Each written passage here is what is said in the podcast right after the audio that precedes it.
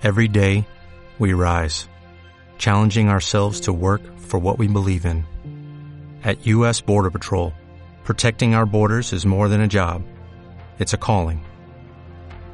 Agents answer the call, working together to keep our country and communities safe. If you're ready for a new mission, join U.S. Border Patrol and go beyond. Learn more at cbp.gov/careers.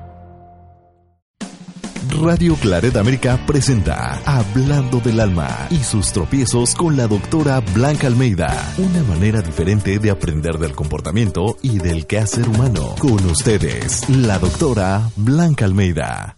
Bienvenidos a Hablando del Alma y sus tropiezos. Yo soy Blanca Almeida, encantada de estar nuevamente aquí en este programa con ustedes durante un ratito, un ratito que compartimos. Ustedes ponen pausa en su vida y se unen a mis eh, enseñanzas, a mis palabras para poder vivir mejor cada día. La información que nosotros podamos tener es lo que nos va a dar el poder para poder decidir qué queremos hacer con nuestra vida, qué pueden pasar en diferentes circunstancias. Y con respecto a esto, hoy voy a hablar del impacto de la enfermedad en la familia. ¿A qué me refiero? Bueno, pues cuando estamos eh, en la familia, uno de los miembros puede enfermar. Y me estoy eh, refiriendo no a enfermedades mm, pequeñas como son una gripa o como puede ser el sarampión o como puede ser em, que alguien, por ejemplo, Dios no quiera, no, pero se rompe una pierna, que son cosas que van a pasar. Sabemos que en el ciclo de la vida hay enfermedades, se enferma uno y vuelve uno a la salud. Te enfermas y vuelves a una salud y así estás. Pero existen enfermedades que digamos, nos, nos roban, nos roban la salud, nos quitan la salud, eh, estas enfermedades que vienen siendo ya más permanentes, que se van a quedar durante un largo rato. Algunas de estas enfermedades mm, nos llevan a la muerte, otras son condiciones crónicas como es la diabetes, como es la fibromialgia, eh, tenemos enfermedades como el cáncer y el VIH. Cuando sucede que enferma uno de los miembros de la familia, tenemos un duelo de la salud, o sea, la salud se fue a uno de los miembros, se le quitó, se le cayó, no podemos culpar a nadie, sino eh, nada más dejó de estar sano para estar en una condición de enfermedad. Y llamemos no que está enfermo, sino tiene una condición médica, podemos separar que él no es la enfermedad, sino que la enfermedad hoy es parte de su cuerpo, más él no es el cáncer, sino el cáncer es parte de su vida. Y no es que tengo diabetes, sino tengo una condición médica llamada diabetes, o sea, pero existen familias o personas que toman la enfermedad como si esa enfermedad se viniera y nos aprisionara y no nos permitiera hacer ninguna otra actividad o tener algún otro pensamiento. Entonces, cuando alguien enferma, eh, y tendríamos que ver que, que, las enfermedades pues se pueden dar en diferentes puntos de la vida, puede ser en la niñez, donde un niño nace con una discapacidad o, o tiene un cáncer a muy temprana edad o le da poliomielitis y entonces queda con problemas en el caminar y en las piernas.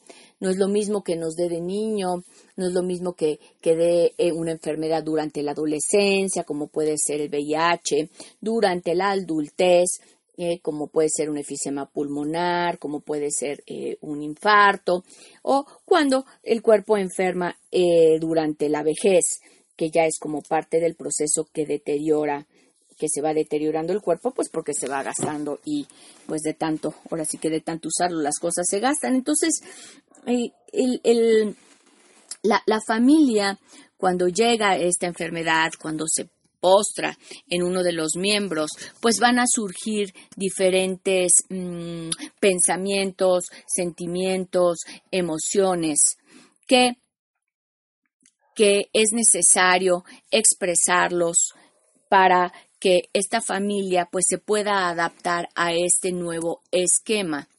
porque pues muchas veces tenemos esta enfermedad crónica que es la que llegó para quedarse, donde la persona tiene que vivir con ella. Entonces la persona que tiene la enfermedad crónica tiene que aprender a vivir, por ejemplo, con, con, con una diabetes, tiene que aprender a vivir con, con, en este momento tener cáncer.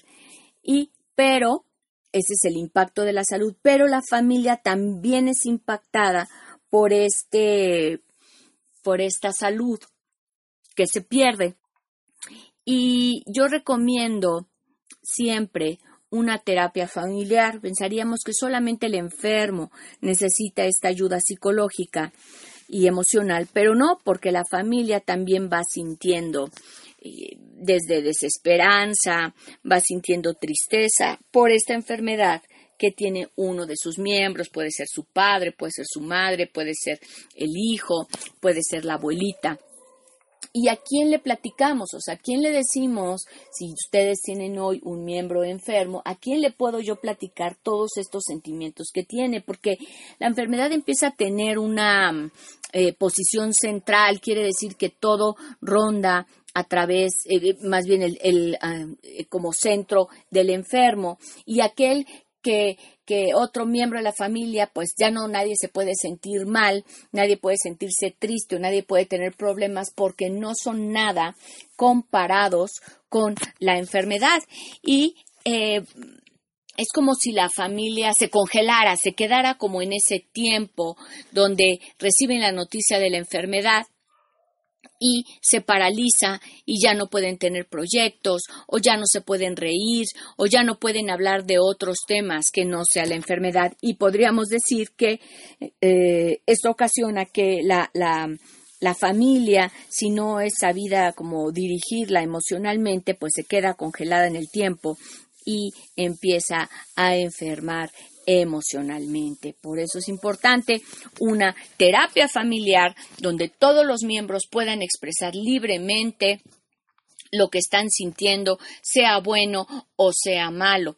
Por ejemplo, cuando tenemos eh, en una familia donde son tres adolescentes y uno de los adolescentes empieza a tener depresiones constantes, ya no quiere ir al colegio, igual y tiene hasta un intento de suicidio, digamos que esta enfermedad, porque es una enfermedad, en este caso esta depresión, esta enfermedad emocional, hace que los papás pues se centren nada más en la adolescente que tiene estos problemas o esta enfermedad y los otros adolescentes pues se dejan como más bien a la deriva, como, como que no son importantes, como que solamente las, las fuerzas hay que centrarlas en aquel que se tiene que corregir esta enfermedad o buscar una solución y no se centra en las otras personas que sí tienen esa salud, que sí pueden tener otras cosas. Eh, en mi experiencia personal, cuando la gente ha venido, la familia, la terapia familiar, pues tenemos que damos voz o permitimos que los otros hijos también expresen, pues que se sienten abandonados, que sienten que ellos ya no pueden tener una vida porque el hermano está enfermo, que ellos no se pueden quejar de nada porque el hermano está enfermo, y entonces empiezan a, a sentirse pues muy abandonados emocionalmente. Eh, durante estas sesiones, por ejemplo, la mamá pues igual y ni siquiera se ha dado cuenta porque ha estado tan abrumada con este brote de enfermedad que está teniendo el hijo que claro, toda su atención, toda su energía está eh, para que este hijo recobre la salud, para que este hijo se encuentre mejor y sí, efectivamente, hasta que no se marca o hasta que los otros hijos dicen, mamá, o sea, yo también necesito, yo también quiero cariño, yo también quiero tener permiso para vivir, a pesar de que mi hermano está enfermo, a pesar de que mi hermano tiene este, este periodo malo por el que está pasando, y la terapia así familiar es pues muy liberadora porque e, e incluso el enfermo, el que está mal, dice, no, pues ustedes sigan viviendo, no, no dejen de vivir porque yo estoy pasando por esto y es un momento muy liberador donde el que padece la enfermedad da permiso o libera a los otros miembros, sobre todo a los que son jóvenes, de poder seguir viviendo, que esto no es una deslealtad o una traición a la familia el que yo viva, el que yo me divierta, a pesar de que mi hermano o algún miembro de la familia se encuentre enfermo un tema muy interesante con muchas cosas que comentar. Por favor, mándenme todos sus comentarios a comentarios arroba. Vamos a tomar una pausa y ahorita regresamos aquí en Hablando del alma y sus tropiezos. Hablando del alma y sus tropiezos, una manera diferente de aprender del comportamiento y del quehacer humano en Radio Clareda América. Sí, sabes que ya llevo un rato mirándote. Tengo que bailar contigo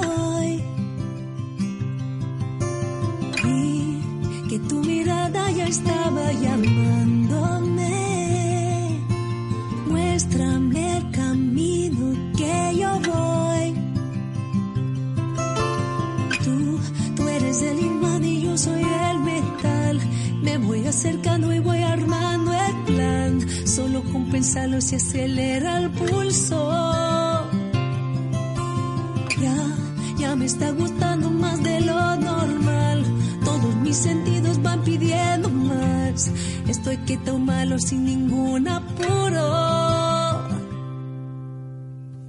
Despacito, quiero respirar tu fuego despacito. Deja que te diga cosas al oído para que te acuerdes si no estás conmigo. Despacito, quiero desnudarte besos despacito. Queman las paredes de tu laberinto y hacer de tu cuerpo todo un manuscrito. Quiero ver bailar tu pelo, quiero ser tu ritmo. Que le enseñas mi boca, tus lugares favoritos. Déjame sobrepasar tus zonas de peligro hasta provocar tus gritos y que olvides tu apellido. Si te pido un beso, vendámelo. Yo sé que estás pensándolo. Llevo tiempo intentándolo. Estoy dando y dándolo.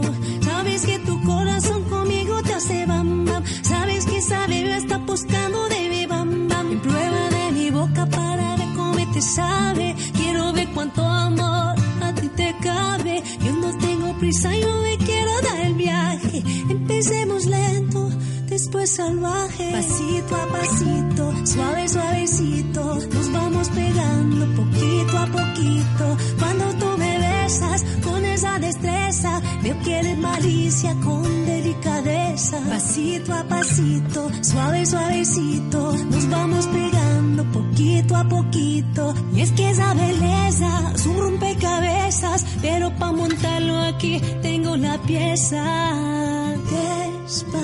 Despacito, quiero respirar tu fuego despacito.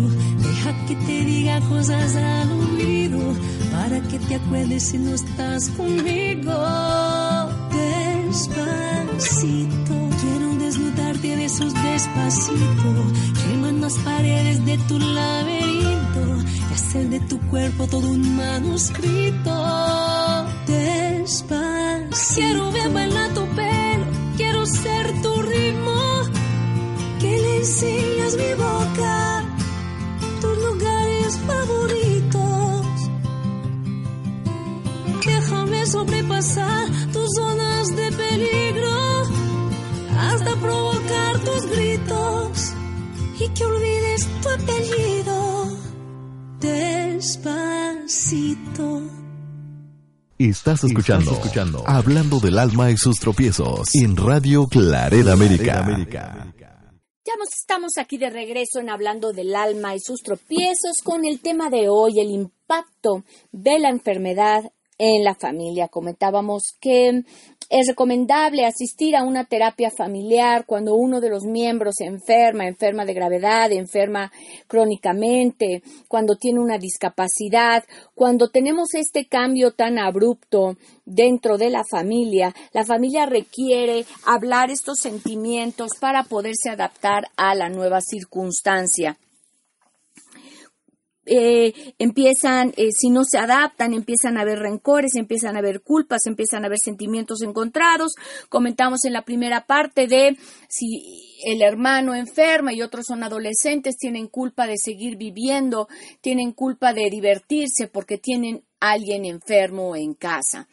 Y, y, la familia se congela, se queda ahí en ese tiempo y deja de crecer, deja de participar, se encierra y solamente se aboca al enfermo.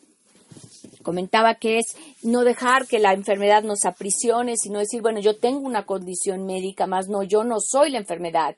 Yo puedo tener cáncer, pero no soy el cáncer, ¿no? Eh, una persona puede tener una condición médica de diabetes, pero no es diabética, sino no es, no se convierte en el diabético, sino tiene una condición médica delicada de diabetes, de hipertensión. Ahora existen enfermedades también, eh, según el tipo de enfermedad, donde tienen como picos, donde la adaptación puede ser como más, mm, menos abrupta, eh, más tranquila, por ejemplo, alguien que el papá de pronto tiene un infarto, ese es un pico, eh, tienen que ir al hospital, la familia tiene que estar ahí al cargo, pero sale y ahí la enfermedad o el, el, pico que tuvo puede ser controlado a través de la alimentación, a través de los cuidados, a través del ejercicio, de estos cambios de hábito de vida si es una, un cambio de hábito de vida lo que hace que la gente ya no vuelva a tener, digamos que este infarto,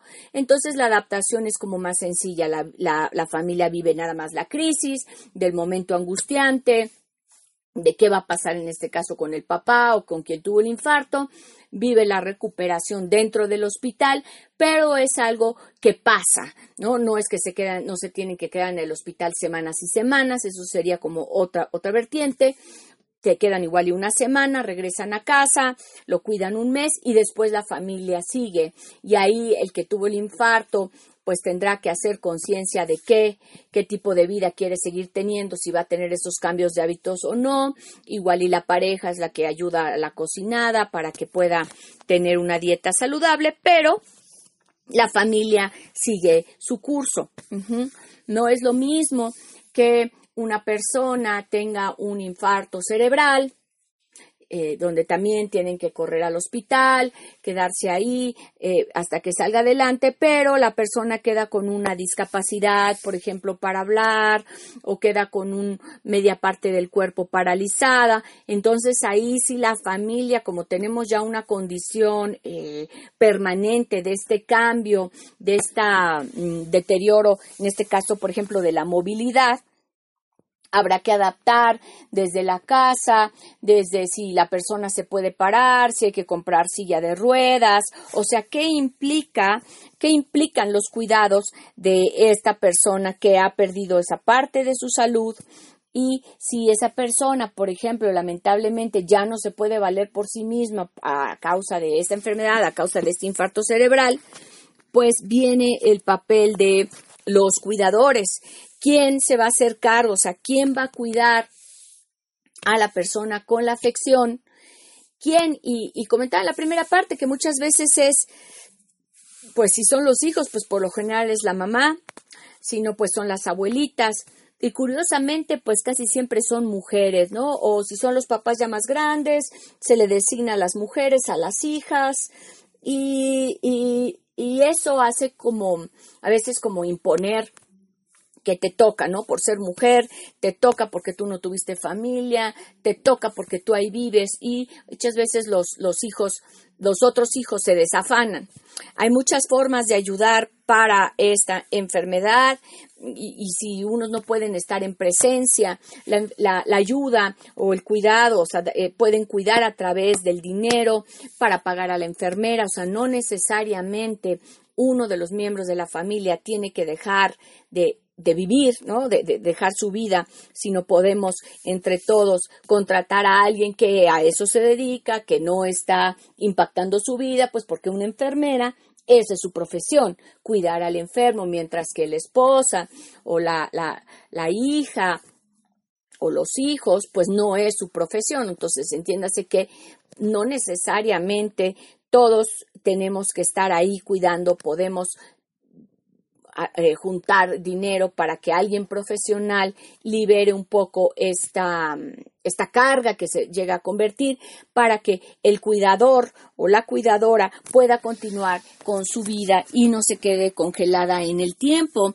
Hemos escuchado, y si no, me, me dirán ustedes si es cierto o no, muchas mujeres que pues ya dejaron de vivir y y como tal lo comentan y pues me dediqué a cuidar a mis papás, me dediqué a cuidar a sus enfermedades, a llevarlos a los doctores, a traerlos hasta que ellos murieron y cuando ya mueren un padre y luego el otro, pues esta mujer pues ya no sabe qué hacer porque pues ya se fue la vida y ella se dedicó ahora sí literalmente en cuerpo y alma a sus papás y a su enfermedad. Entonces cuando ella se queda sola, por decirlo, y está acostumbrada nada más a vivir con la, una enfermedad, con un enfermo, mas no sabe vivir en la salud que ella posee. Y, así se van pasando, van pasando muchas cosas dentro de la familia, alrededor de la enfermedad. Por eso es el impacto de la enfermedad en la familia dejamos de vivir. Em, al principio, cuando, cuando nos dan el diagnóstico de, de, una enfermedad, es muy normal que busquemos una segunda, una tercera opinión, empecemos, eh, decida el paciente empezar el tratamiento, y luego llevar pues eh, tratamientos alternativos como en la búsqueda constante de las soluciones médicas, de las soluciones desde los chamanes, desde las limpias, desde lo alternativo, para poder ayudar a la persona a recobrar la salud. Y en ocasiones, aunque hagamos todos estos movimientos, todos estos doctores, todos estos tratamientos, la salud del miembro pues no se va a recuperar, sino se va a ir deteriorando por la naturaleza de la enfermedad. Y al irse deteriorando, la familia tiene que saber qué va a hacer con este deterioro para que si se deteriora el paciente, no se deterioren las relaciones entre los participantes, digamos, entre los miembros de la familia, no se deteriore la salud de los cuidadores, la salud de toda la familia, de todo este núcleo que está alrededor de, del enfermo, del que tiene el padecimiento. Y para eso dice uno, bueno, pues ¿cómo le hago? Para eso yo hoy recomiendo una terapia familiar. Si tienen ustedes un miembro de la familia enfermo, donde tenemos una enfermedad que va a ser prolongada, va a ser crónica, nos está llevando, o sea, llegó como para quedarse y las cosas hay que decirlas como son, sugiero una terapia familiar porque van a haber muchos movimientos, muchos cambios, muchas emociones, van a haber enojos y hay que saber qué hacer con todo esto que digamos que empieza como a hervir, a, ebullir, a tener una ebullición dentro de la familia. La terapia familiar permite que todos puedan hablar y expresar sus sentimientos positivos, negativos, tener un plan de acción, saber qué es lo que va a pasar, qué vamos a hacer cuando suceda, quiénes van a ser los cuidadores, cómo se van a cuidar los cuidadores, qué piensa el enfermo acerca de esto que le sucede, quiere o no el tratamiento, todo eso se va ventilando para que la familia pueda adaptarse y no enferme junto con la persona que tiene, eh, con la persona que tiene la, la enfermedad.